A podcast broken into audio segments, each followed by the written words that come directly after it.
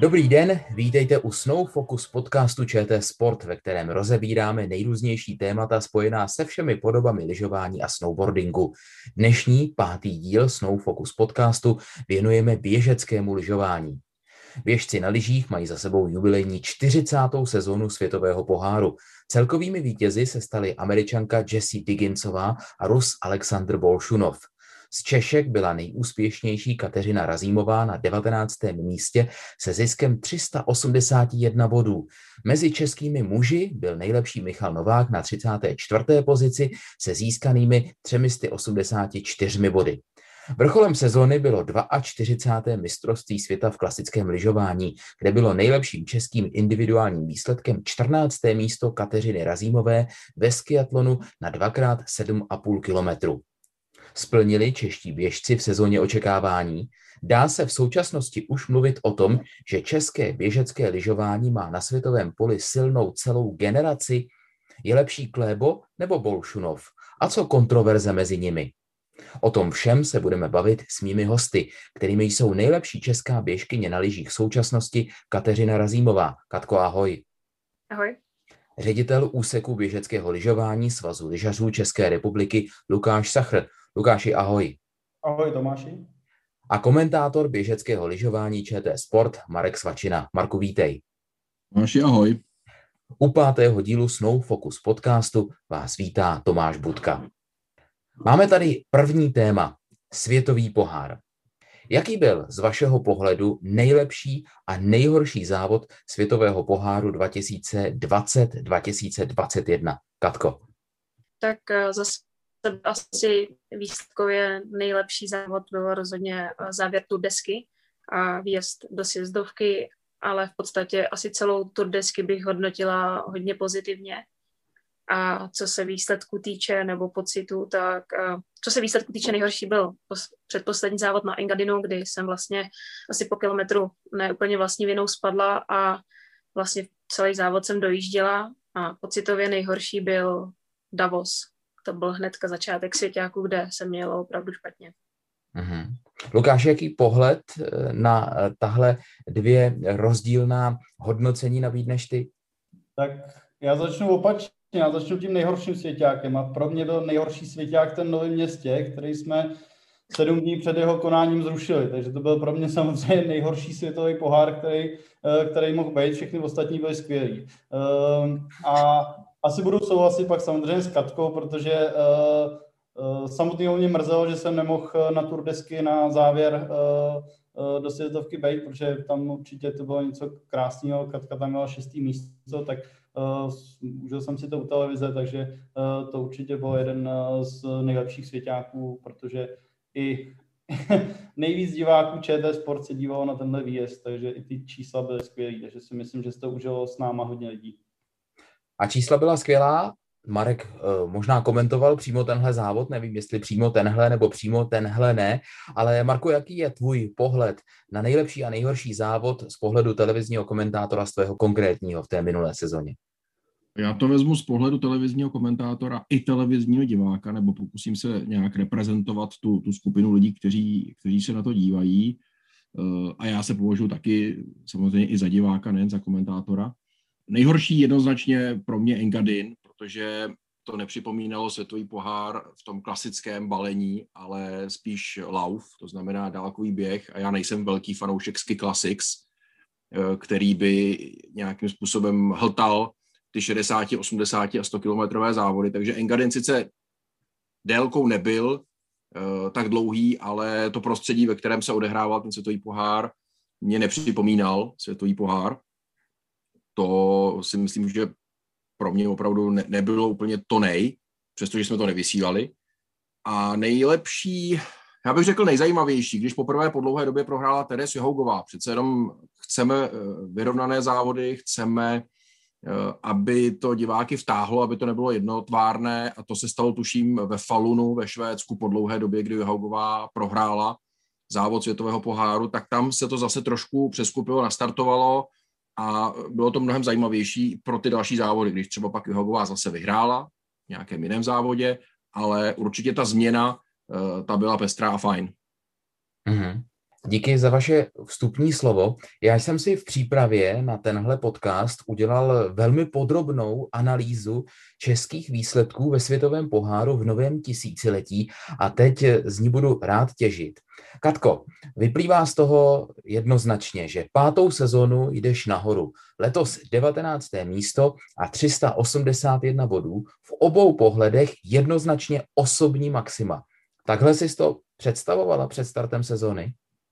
No, představovala jsem si to ještě o trošku líp možná, ale uh, určitě je to věc, se kterou jsem spokojená, takže jo, představovala. Mhm. A když říkáš i o trošku lépe, tak uh, v čem a jak moc lépe? Mm, tak bylo tam určitě dost závodu, kde si myslím, že jsem výkonnostně měla na mnohem lepší výsledek, ale bohužel jsem buď svojí nebo hrabaností nebo shodou nějakých dalších okolností uh, na ten dobrý výsledek nedosáhla. Takže Eh, to jsou, to jsou ty závody, které mě mrzí nejvíc a myslím si, že díky nim to nebylo lepší. Hmm. Pánové, je právě Katka Razímová v současnosti největší osobností českého běžeckého lyžování dovnitř tohoto sportu, ale třeba i navenek pro fanoušky. Marku? Eh, navenek určitě. Já myslím, že se z toho začíná stávat eh, z těch přenosů v běžeckém lyžování to, pojďme se podívat na Razímovou, protože poběží desítku, protože poběží patnáctku, bude mistrovství světa v Obersdorfu, tak eh, si pustíme nebo najdeme si v programu, kdy poběží Kateřina Razímová. Takže na, venek bych řekl, že určitě, že když bychom potkali vždycky říkám na Václaváku 100 lidí a zeptali se jich eh, na nějaké nejznámější běžecké jméno, tak určitě by z nich asi nejčastěji vypadlo jméno Katky. Co se týká dovnitř, tak to by asi věděl eh, nejlépe eh, Lukáš, ale řekl bych, že asi, asi potvrdí, že, že taky na základě těch výsledků posledních dvou, tří sezón je to prostě česká jednička.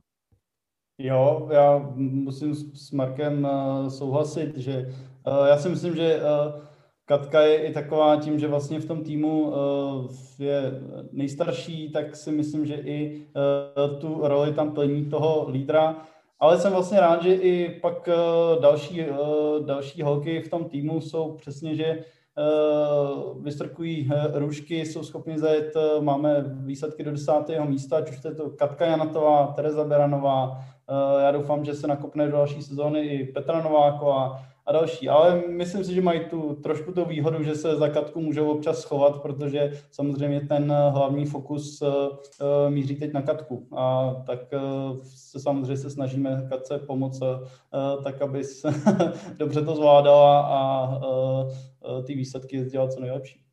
K těm dalším jménům, která si naznačil, se určitě ještě dostaneme, ale Katko, jak tohle na tebe působí? Ta pozice lídra týmu, toho nejstaršího nebo té nejstarší, přesněji řečeno korektně? Mm, tak já se určitě za žádného lídra týmu teda nepovažuji, protože si myslím, že uh, třeba mojí disciplínou jsou, jsou já nevím, další závody, ale máme tam prostě spoustu závodnic, který se zase specializují na sprinty a u kluků Michal Novák dokáže skvěle zajíždět obojí dvojí, takže myslím si, že se to tak jako hezky, um, hezky se to jako roz, čtvrtilo nebo roztřištilo mezi, mezi víc lidí, takže uh, myslím si, že to takhle určitě nejde říct a ani bych uh, nebyla ráda, kdyby se to takhle říkalo. Dobře, budeme si na to dávat pozor. Eh, já se vrátím k té analýze. V letošní sezóně světového poháru bodovalo 12 českých reprezentantů. Pět žen, Kateřina Razímová, Kateřina Janatová, Tereza Beranová, Petra Hinčicová a Petra Nováková a dokonce sedm mužů. Michal Novák, Luděk Šeler, Jan Pechoušek, Ondřej Černý, Tomáš Kalivoda, Adam Felner a Petr Knop. V novém tisíciletí jde o naprosto výjimečnou statistiku. 12 lidí v českém týmu bodovalo už jen v sezóně 2005-2006 a pak také ve specifickém ročníku 2000-2001, kdy bodovalo dokonce 14 žen a k tomu ještě dva muži. Jak na vás působí to číslo 12 českých reprezentantů, kteří bodovali v letošním ročníku světového poháru? Marku. Ten ročník byl ale taky specifický. Je potřeba eh, to vidět i touhle optikou, protože eh, v polovině závodů, možná ve více než polovině závodů, nebo ne, možná určitě, nestartovali eh, norové, což je absolutní velmoc tohoto sportu. Některých závodů z kraje sezóny se nezúčastnili ani nejlepší Švédové a Finové. To jsou také dvě země, které dominují klasickému nebo běžeckému lyžování. Takže samozřejmě je to trochu zkreslený údaj, já to nechci v žádném případě schazovat a e, určitě e, je tam silná generace, která se pomalu dere dopředu a která bude, věřím, sbírat body v dalších sezónách, ale v téhle té si myslím, že to číslo 12 nepřeceňujeme, protože opravdu tam chyběly ty největší hvězdy a zatím bych to nebral vážně a počkal bych si až na ty další sezóny, kdy zase bude startovní pole kompletní. Lukáši, nepřeceňujete to? Uh, já si myslím, že ne. Já myslím, že i, i tvůj optimismus a, tvoje možná trošku růžový brýle, co jsi tady tomu nasadil v tom uh, začátku, uh, my jsme si toho vědomí. To, co říkám, to, co říká Marek, uh, je, je pravda, uh, ale samozřejmě jsme rádi, že tam máme, že tam máme mladý závodníky, kteří prostě tam jsou schopní bodovat i pro jejich psychiku, pro jejich motivaci. Je prostě super, že se dostali si tam šáhli, že zjistili, že to jde, že jednou závodí s norma, jednou nezávodí, to už eh, je jako vedlejší, my spíš potřebujeme, aby eh, jsme to potvrzovali i v dalších sezónách a postupně tam ten tým tvořili. Pro mě je podstatný, že tady nemáme jednoho závodníka s tisíci bodama, ale že, eh, který bychom se samozřejmě taky přáli, ale pro mě je důležitý to, že tady máme tým lidí, kteří dokážou bodovat a se, na kterých můžeme dál stavět, stavět ten tým. Ať už k olympiádě, což by měl být teď ten vrchol snažení toho olympijského cyklu. A budeme dělat všechno pro to, aby jsme ten tým na olympiádu postavili co nejsilnější, tak samozřejmě na nadcházející další olympijský cyklus, kdy by tenhle ten tým měl tvořit gro toho olympijského cyklu. Čím je, Katko, pro tebe důležité, že to není jednotlivec či jednotlivkyně, ale právě ten uh, už poměrně široký tým? Tak uh, myslím si, že jednak uh, kvůli tomu, že ta pozornost se neupírá třeba jenom na mě, ale jednak jako rozstřítí se mezi nás. Ale zároveň si myslím, že je to přesně o tom, že sice třeba uh, ta sezona byla trošku zkreslená, možná tím, že tam se nezúčastnili právě ty státy, co, co, si jmenoval, ale myslím si, že pro každého z nás je takovým jedním z prvních cílů ve světě, jako získat bod nebo nějaký bod a myslím si, že v momentě, kdy se to vlastně těm závodníkům jako podaří, tak je to, je to jednak velký pozbuzení a je to takový nakupnutí prostě do další práce. Myslím si, že eh, každý z nás trénuje jako jak, jak nejlíp umí a může a ta odměna v podobě těch bodů je, je jako velký nakopávač, no. takže myslím si, že do budoucna to určitě může být jenom přínos. Mm-hmm. Ty si, Lukáši, říkal, že jsem tomu nasadil růžové brýle. Jsou to naopak o jakékoliv přívlastky očesaná čísla. Ty dokreslující informace jste tomu dodali vy a to je skvělé, že eh, se tohle zaznělo ve Snow Focus podcastu. A já dodám ještě jedno číslo. Češi letos získali individuálním součtem 788 bodů, což je nejvíc od té doby, co skončili Lukáš Bauer a Kateřina Neumanová. V hodnocení národů Česká republika obsadila 11. místo. Jsou to údaje, eh, které potěší, nebo je to málo?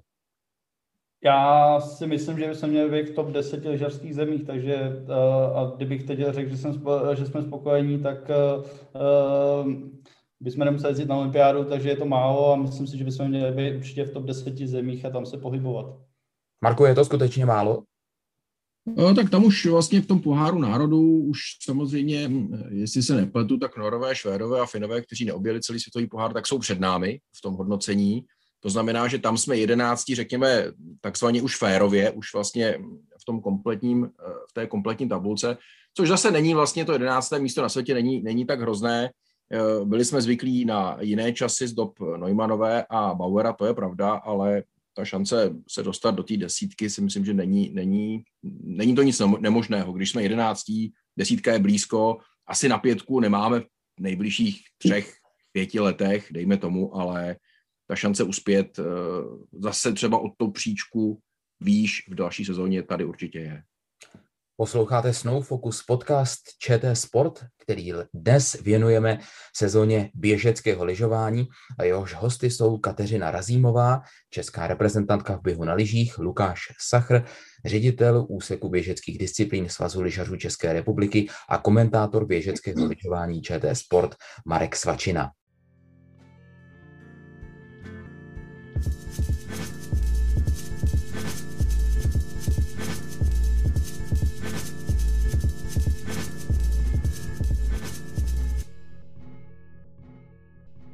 Naším druhým tématem je logicky mistrovství světa, které se konalo v Oberstdorfu. Jaké vlastně bylo to letošní mistrovství v době covidu, v hodně teplých, vysokých teplotách, můžeme tomu říct klidně, že se to konalo vlastně za oblevy na jihu Německa. Katko, jaké to bylo mistrovství? No, tak uh, to počasí asi bylo takovým uh, hlavním znakem toho, toho mistrovství světa, protože ty teploty byly opravdu podstatě extrémní, bylo kolem 20 stupňů a chodili jsme běhat v tričku a v kraťasech, což je na, na únor nebo počátek března poměrně uh, nevýdaný. A myslím si, že to i hodně ovlivnilo výkony a, a v podstatě možná i jako liže uh, závodníků jednotlivých, takže z tohohle pohledu, z toho počasí to, to nebylo moc zimní ani, ani moc pěkný, si myslím, pro diváky. A z pohledu covidu, tak tam musím říct, že za mě probíhalo všechno asi tak, jak jsme očekávali uh, vlastně z celé sezóny.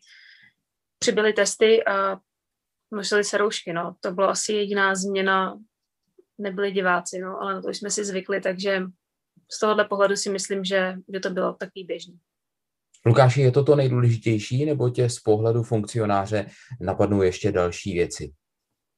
Pro mě takový malý vítězství mistrovství světa bylo, že jsme tam s tím týmem jako dorazili. To musím přiznat, že jako odjezd našeho týmu na mistrovství světa uh, byl poměrně infarktový, když jsme se tady vlastně na základě nařízení německé vlády museli během dne zbalit, uh, odjet do Rakouska, do Ramsau, vlastně úplně improvizovaná závěrečná příprava, uh, rušení světového poháru v Novém městě a podobně, takže já jsem vlastně trošku jako slavil ještě před začátkem mistrovství světa, že tam vůbec jako celý ten tým nějak dorazil a že tam jsou ubytovaní a vypadá to, že budou závodit. Takže uh, to jako tady byl takový jako logistický oříšek a uh, všech všechna povolení a všechny tyhle ty věci samozřejmě byly trošku jako složitý, ale jinak tak, jak říká Katka, no, tam já myslím, že ten tým a i ty trenéři už vlastně se zajeli v tom režimu toho covidu, takže už to asi nebylo hmm. úplně něco, co by tam pro ně hrálo nějakou úplně nejzásadnější roli. Hmm. Samozřejmě asi všichni z pohledu diváka to vidíme, že ty závody uh, místo toho, aby tam byl kotel 40 tisíc lidí a fandilo se, tak tam nebyl. A pro mě je to takový jako smutný samozřejmě, ale Zase na druhou stranu buďme rádi, že jsme závodili. Uh, buďme rádi, že jsme odjeli uh, skoro kompletní světový pohár a mistrovství světa jsme měli, takže v, v tomhle tom pozitivní jako to je. Myslím, Marku, že právě kvůli těm cestovatelským restrikcím, které zmínil Lukáš směrem od německé vlády k České republice, neměla, nevím ani po jaké době, ČT na místě svůj tým, právě v místě konání mistrovství světa v klasickém lyžování. Jaké to bylo eh, zase komentovat a prožívat celý ten šampionát z Prahy? Hodně smutné, protože já za sebe můžu říct, že jsem vlastně byl na místě na všech šampionátech od Ramzau 1999, kdy jsme vlastně komentovali vždycky z místa. A tohle bylo první mistrovství na které, na které jsem nemohl odjet, které jsme museli komentovat z Prahy z Kavčích hor, takže jsme na to zvyklí, třeba i z těch světových pohárů, ale přeci jenom jsme se těšili, že tam budeme v nějakém kontaktu s českým nároďákem, že uvidíme to místo, kde se to všechno odehrává, protože to nám pomáhá v tom komentování. Nestalo se, komentovali jsme z Prahy, nedalo se nic dělat, bylo to hodně podobné světovým pohárům, takže člověk nevplul do té atmosféry, která by stejně asi byla nějaká bez těch lidí, ale, ale přece jenom by tam něco na vás dýchalo, ten, ten eh, duch toho mistrovství. Eh, takže jsme si zažili poprvé vlastně komentovat světový šampionát eh, z Prahy a taky jsme to zvládli a těšíme se, že do Planice už pojedeme. Doufejme, že to tak bude. Katka má na svědomí nejlepší český individuální výsledek na šampionátu běžců na lyžích, 14. místo ze skiatlonu, které zaznělo už v úvodu tohoto podcastu. K tomu třeba 19. místo na 30 km klasicky ale ani jednou to nebylo top 10 a podle tvých reakcí třeba na Instagramu, Katko, soudím, že pro tebe mistrovství bylo drobným zklamáním. Bylo to tak? Jo, jo, to musím potvrdit. Eh, určitě pro mě v podstatě moje výsledky na mistrovství světa byly eh, velkým zklamáním, takže tam asi těžko hledám nějaký pozitivnější závod, možná, možná štafeta a tým sprint, ale z pohledu výsledků ty ostatní závody mě byly za očekávání. A už teď s časovým odstupem víš nebo tušíš, proč by tomu tak mohlo být? Jsou různý, různý závody a možná různé i důvody, ale uh, u desítky skatem, tak tam bohužel zatím asi spíš hledáme jako důvod, proč uh, se to nepovedlo, protože ten závod uh, si myslím, že prostě jsem na to neměla v danou chvíli, ale u ostatních závodů tam si myslím, že možná to bylo trošku smůly, zejména na třicítce závěrečný, kde jsem si vlastně závod prohrála tím, že jsem nevyměnila lyže a ty lyže se poměrně rychle zašpinily a přestaly jet a v podstatě jsem na nich musela absolvovat dalších 6 kilometrů, než jsem mi mohla vyměnit a za tu dobu mě pak eh, v podstatě ujel vlak, no. Hmm. Takže uh, ty důvody nejsou úplně jednoznační, ale uh, hledáme je, no. Marko, jak jsi to viděl ty z pohledu televizního komentátora, to vystoupení Katky v těch závodech, ty výsledky jsem nastínil, některé dojmy jsme teď slyšeli?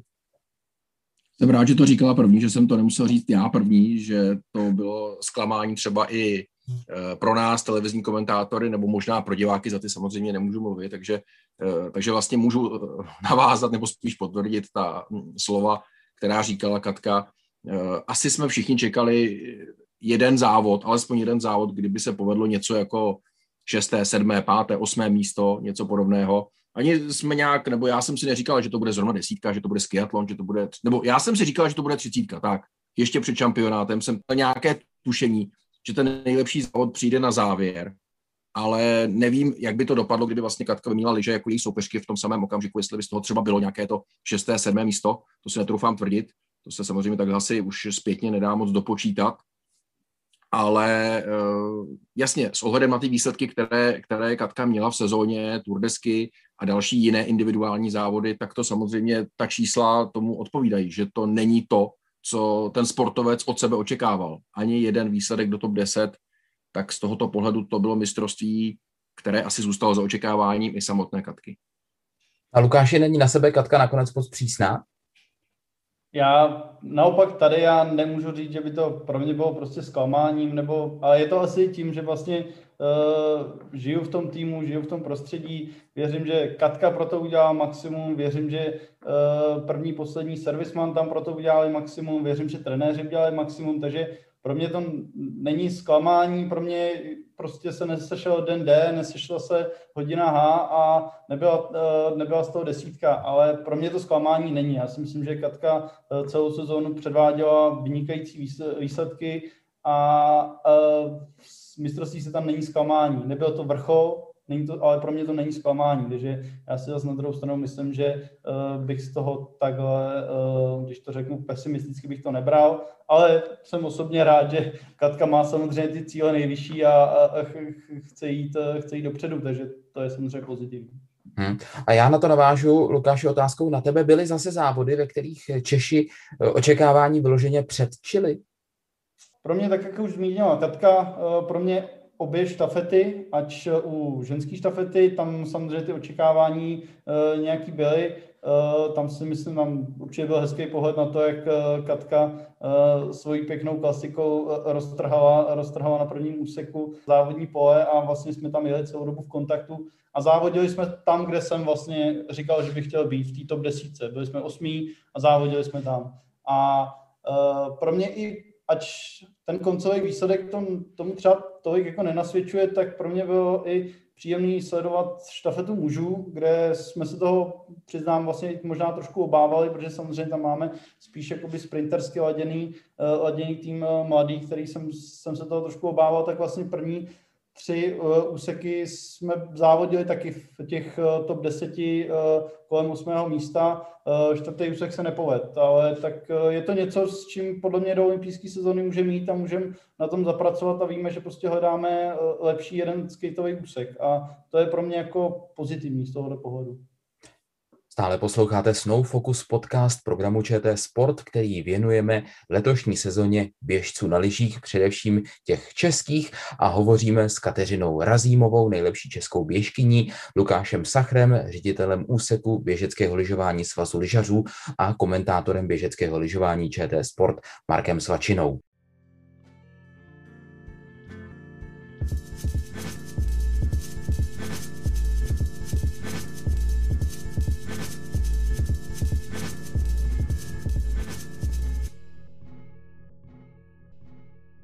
Naším dalším tématem, tématem číslo 3, je jednoduchá dvojice velkých rivalů. Klebo versus Bolšunov.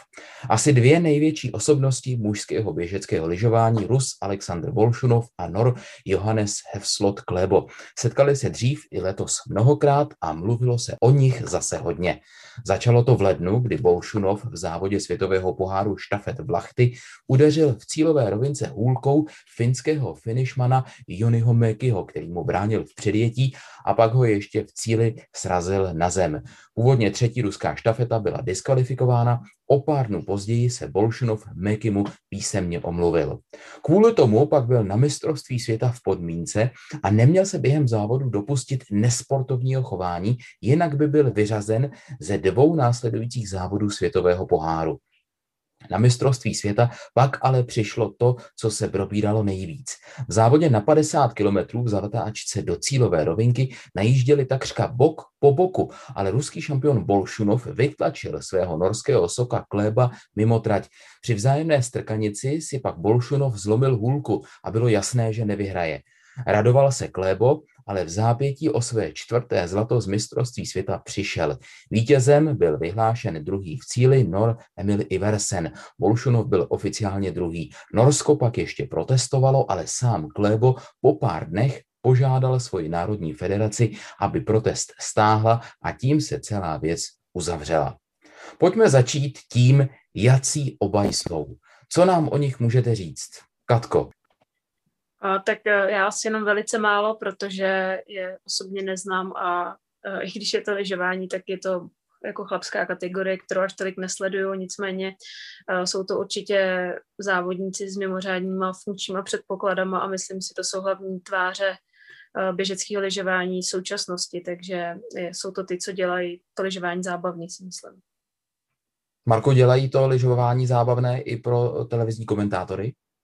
Bez pochyby eh, sportovní chování eh, neschvaluju, to je naprosto jasná věc. Na druhou stranu, pokud chce běžecké lyžování zase trochu poskočit v žebříčku popularity v rámci eh, toho širokého spektra sportů, tak já nevím, jestli bohužel nebo bohu dík, ale tohle tomu samozřejmě pomůže, pokud se budou tihle dva dál škorpit a dál po sobě tak říkajíc půjdou a budou bojovat o první místo na velkých, na velkých závodech, tak to tomu jenom může pomoct, aby se pokud možno, ať, ať bojují samozřejmě fair, ať tam nejsou ty věci, které provázely 50 v Obersdorfu nebo mm, ten závod v Lachty, to určitě není dobrý vzor pro sportující mládež, aby děti viděli, jak eh, tam Bolšunov eh, řeže hůlkou Fina.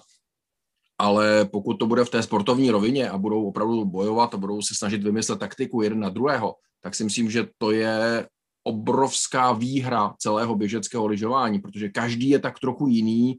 Eh, Nor potřebuje ještě trochu zapracovat na těch distančních závodech, aby se přiblížil v tomhle Bolšunovovi, protože ten je opravdu naprosto komplexní ve všech disciplínách. A pak eh, to mohou být super závody do budoucna. Oba jsou mladí a mohou vydržet u toho dalších pět, klidně osm let a mohou pomoci tomuto sportu. Hmm. Ten první incident ze závodu štafet v Lachty, kdy Bolšunov udeřil v cílové rovince finského finishmana Mekyho a pak ho ještě bodyčekoval v cíli. Co jsi s Lukáši říkal, když to poprvé viděl? Je to, je to, je to těžký uh, vlastně tohle co říct. Já vlastně, a souhlasím s Markem, je to špatně, je to špatný příklad pro, pro, uh, pro mládež, je to, je to všechno špatně a ještě bych se asi dokázal povznést nad uh, to švihnutí té hole, kdy bych to dokázal asi brát jako zkrat toho, že prostě uh, se tam nevešel, že, že toto, to, co už já teda odsuzuju a to si myslím, že už bylo opravdu za tou hranou, tak byl samozřejmě pak ten nájezd až cílový rovince, nebo vlastně za cílovou čárou a to už si myslím, že bylo hodně zbytečné. Myslím si, že pokud by tam došlo ke švihnutí hole, Bolšunov by za cílovou rovinku vychladnul a, a do jeho omluvil se, tak si myslím, že by to nebylo takové halo, ale samozřejmě tohle už bylo zbytečné. Ale tak, jak říká Marek, prostě táhnou v dnešní době příběhy a tady se jeden příběh těchto dvou píše a uh, uvidíme, kam bude pokračovat. Takže uh, určitě ta atraktivita tam uh, tohohle z toho souboje je. Je to atraktivita, kdy samozřejmě je to uh, i v tom, že jeden Rus, jeden Nor, jsou to velmoci běžeckého lyžování, uh, stojí tam obrovské týmy za nima a, a další, takže uh, určitě to je v minulosti, když si vzpomenu, jak uh, například Valdifieme uh, závodil Lukáš Bauer s Nortugem, kdy Lukáš věděl, že na sprinterských prémiích vlastně s ním nemůže soutěžit, takže pak zase uh, ujížděl do kopce a podobně. Tak prostě to jsou takový ty příběhy, podle mě, které uh, můžou pomoct tomu, tomu lyžování. A samozřejmě je dobře, aby se odehrávaly primárně v tom sportu a ne, ne, ne o slámání. Hmm. A co ten dojezd na 50. na mistrovství světa? Katko, jaký je tvůj pohled jak to nakonec probíhalo a na, jak to nakonec dopadlo? Tak uh, asi z pohledu pravidel to zřejmě nedopadlo možná tak, tak, jak mělo, ale myslím si, že to bylo hrozně náročné posoudit, protože uh, takže na to má taky jenom asi omezený čas a myslím si, že možná kdyby Klébo nestáhl protest, dopadlo by to možná ještě zpětně jinak, nicméně uh, líbí se mi ten přístup, že vlastně tu radost z té medaile už by uh, jako pár týdnů poté neměl, takže um, těžko říct, no, co, co je správně, co je špatně, je to, je to asi těžce posouditelný a proto je to tak probíraný, no. Hmm. Teď jsme řešili konflikty Bolšunova s Klébem a jeden takový incident v letošní sezóně hodně zasáhl i do nálady české výpravy. Jedna z dalších hodně diskutovaných kontroverzí to totiž měla i českou stopu ve finále sprintu na mistrovství světa do 23 let ve finském Vuokati si Tereza Beranová suverénně jela pro vítězství. Zdálo se, že už ji nemůže nic připravit o zlato. Jenže v cílové rovince opravdu pár desítek metrů před cílem přišel kontakt ze zadu od Rusky Anastázie Falejevové. Česká reprezentantka skončila na zemi a o medaili přišla, stejně jako Ruska, která byla po závodě diskvalifikována. A pak se ukázalo, že ani v případě, že by ke kolizi nedošlo, Beranová by zlato dlouho neslavila, protože diskvalifikována byla i ona za předešlý souboj se švédkou Luizou Lindstrémovou. Lukáši, jak jste vnímali vy tuhle situaci? To video také určitě mělo minimálně v českém prostředí na internetu hodně, hodně shlédnutí. Určitě mělo. Uh, samozřejmě uh, my jsme si na mistrovství světa do 23 letů medaili přáli. Uh, určitě tam nějakým, nějakým cílem byla. To, co se tam stalo, je opravdu hodně zamotaný, protože už už, eh, jak jsi zmínil, tak k tomu kontaktu, k té diskvalifikaci by došlo uh, před tou cílovou rovinkou, takže uh, i kdyby se v té cílové rovince nic nestalo, tak bychom zřejmě uh, tu medaili neměli. Takže je to spíš, já se spíš z toho beru tady po naučení i v, v tomhle tom, že si myslím, že víc musíme uh, se zaměřit i na to, aby jsme přesně jak týmy, tak, eh, tak sportovci věděli, co si ještě můžeme dovolit, co si nemůžeme dovolit a vlastně si z toho vzít nějaký, nějaký ponaučení.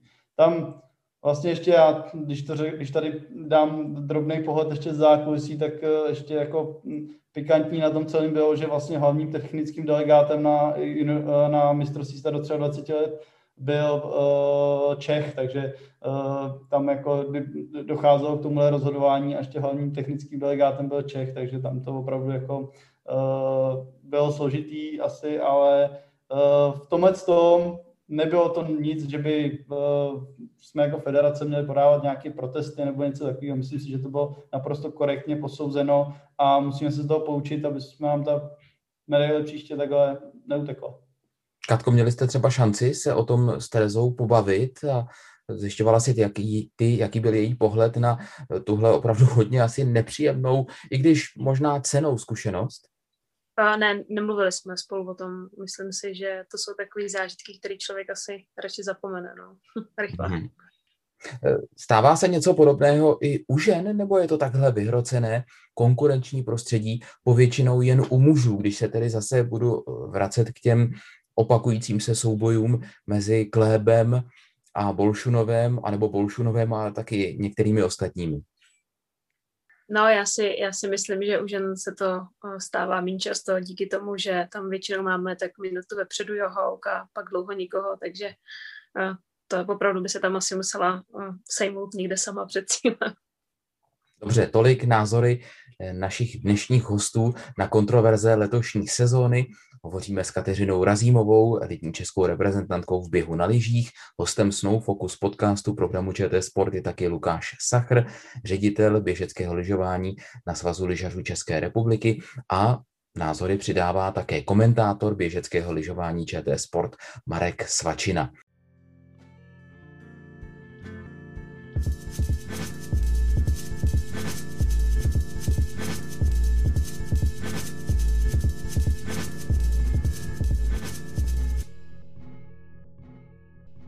Téma číslo čtyři a téma poslední, které hledí do budoucna, přípravy na olympijskou sezonu 2021-2022. Zimní olympijské hry v Pekingu začínají v pátek 4. února roku 2022.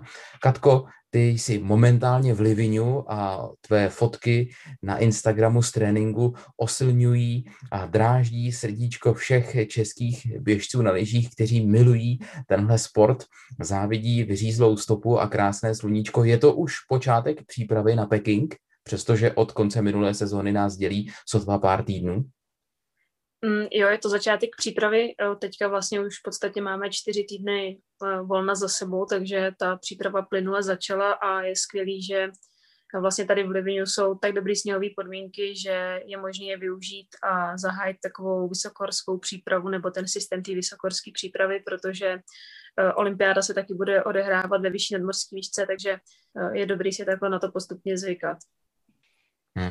Lukáši, ty bydlíš v Jezerských horách, tam si myslím taky jsou stále ještě eh, dobré podmínky pro běžecké lyžování, byť tam není taková nadmorská výška, o které hovořila Katka, tak mají čeští běžci eh, dostatečné prostředky na přípravu na zimní olympijské hry, tak aby mohli absolvovat všechno, co potřebují?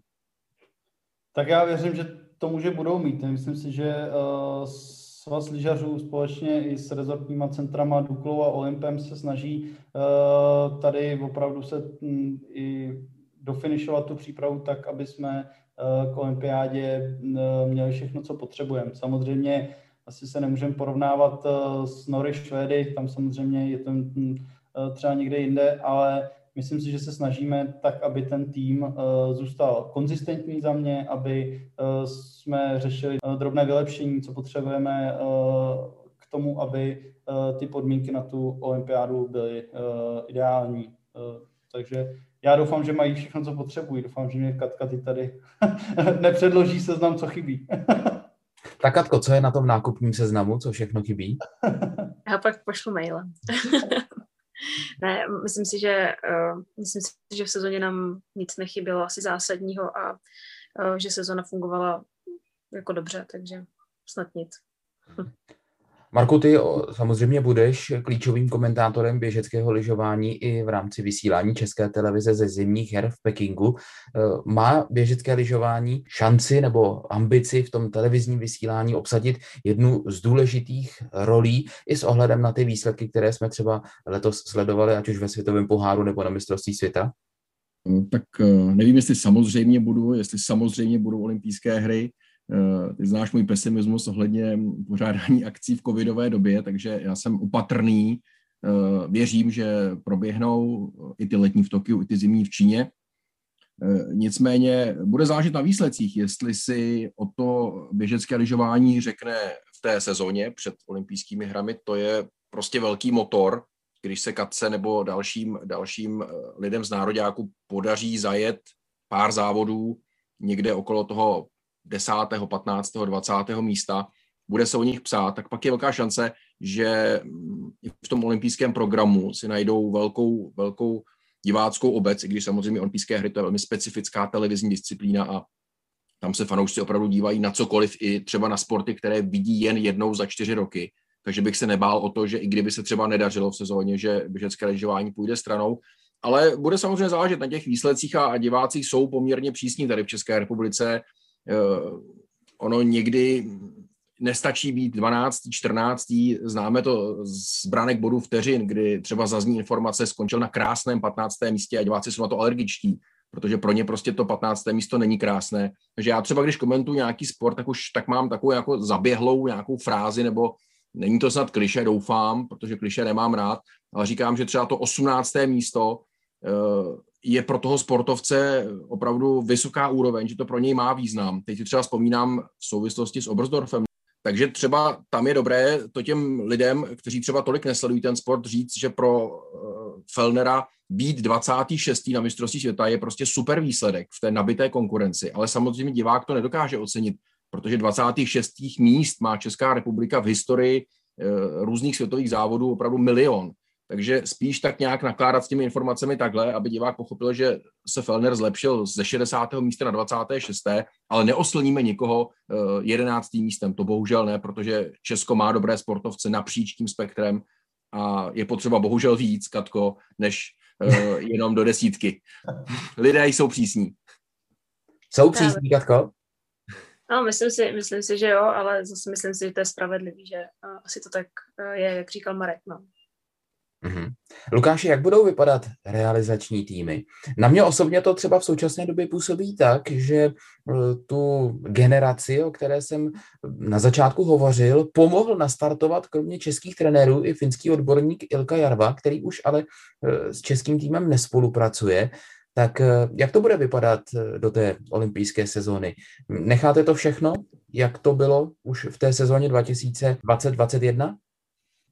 Uh, tak já, jak už jsem zmínil, tak uh, já si, já nejsem přítelem tady nějakých uh, velkých změn kor 10 měsíců před olympiádou. To by mě nedávalo vůbec žádný smysl, takže za mě opravdu maximálně nějaké doplnění a jak už v servisních týmech, v lékařském zabezpečení, tak v trenerských se nechystáme k nějakým zásadním změnám a myslím si, že po olympiádě, po olympijském cyklu je čas skládání účtů nás všech a pak eh, bychom to měli si vyhodnotit a říct si, s, s čím půjdeme dál. Takže eh, já rozhodně nejsem přítelem teď eh, zásadních změn. A to, co jsi mluvil o Ilkovi Jarvovi, já jsem byl hrozně rád za ty dva roky, co tady byl, protože český běžecký lyžování a jeho prostředí je specifický, těžko se zžívá s, s názorem zvenčí a i pro mě to bylo někdy jako složitý, ale myslím si, že je to, je to věc, která dokáže, dokáže vlastně, my jsme před jeho příchodem měli opravdu ty nejhorší výsledky, eh, relativně to prostě eh, eh, moc nefungovalo a myslím si, že je to takový zdravý, zdravý impuls, zdravý nakopnutí, otevření očí, že prostě pak už člověk je možná zajetý v takovém tom svém nějakém písečku a přijde někdo jiný, který řekne, hele, proč když se to dá udělat takhle, ta nominace se dá udělat tak, ta příprava se dá udělat úplně jinak, takhle to dělají uh, někde jinde. Takže myslím si, že uh, v té době, co tu byl, tak uh, určitě nám pomohl a nehledě na to, že i například Martina Jakše vlastně doved k životním výsledkům uh, na olympiádě individuálním a uh, takže já jsem za jeho působení tady, uh, tady rád určitě. Mhm. Na úvod dnešního Snow Focus podcastu hovořila jako první Kateřina Razímová, jediná dáma v naší dnešní sestavě a bude jí patřit také závěrečné slovo. Katko, jaké jsou tvé sny, které míří k té příští sezóně a které se teď, doufám, odvážíš vyslovit i nahlas. A byl bych opravdu rád, aby to, jestli tě o to mohu požádat, bylo z té kategorie přání nebo snů, co se ti honí hlavou, když zavřeš oči před spaním a představíš si, že seš třeba na startu některého závodu v Pekingu na olympijských hrách 2022? Tak uh, myslím si, že tady skoro můžu mluvit za všechny sportovce, protože si myslím, že každýho snem je olympijská medaile, takže uh, já bych kecela, kdybych řekla, že mým snem olympijská medaile není a že to je ten hlavní motor.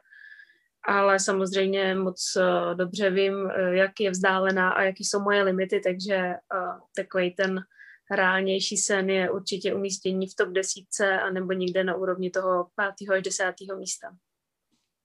Katko, díky za tvoji odvahu a upřímnost a budeme ti všichni držet palce, aby si v tom překonávání limitů byla co nejúspěšnější.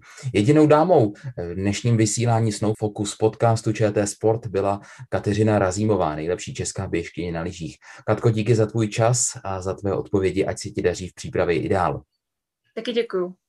Hovořili jsme také s ředitelem běžeckého lyžování Svazu lyžařů České republiky Lukášem Sachrem. Lukáši, i tobě díky za tvé postřehy a názory. Taky děkuju a držte nám v palce v nadcházející sezóně a i já vám do České televize děkuju za to, že jsme společnými silama navrátili eh, světový poháry eh, na obrazovku a doufám, že je tam budeme dlouho výdat. A doufejme, že je tam budeme dlouho výdat také s komentářem Marka Svačiny, který přidal své postřehy i do tohoto vydání Snow Focus podcastu. Marku, i tobě díky. Děkuji za pozvání. Z dnešního Snow Focus podcastu je to všechno. Byl to pátý díl, který jsme věnovali běžeckému lyžování. Sledujte i další podcasty sportovního programu České televize. Pro tuto chvíli se od mikrofonu loučí Tomáš Budka. Hezký den.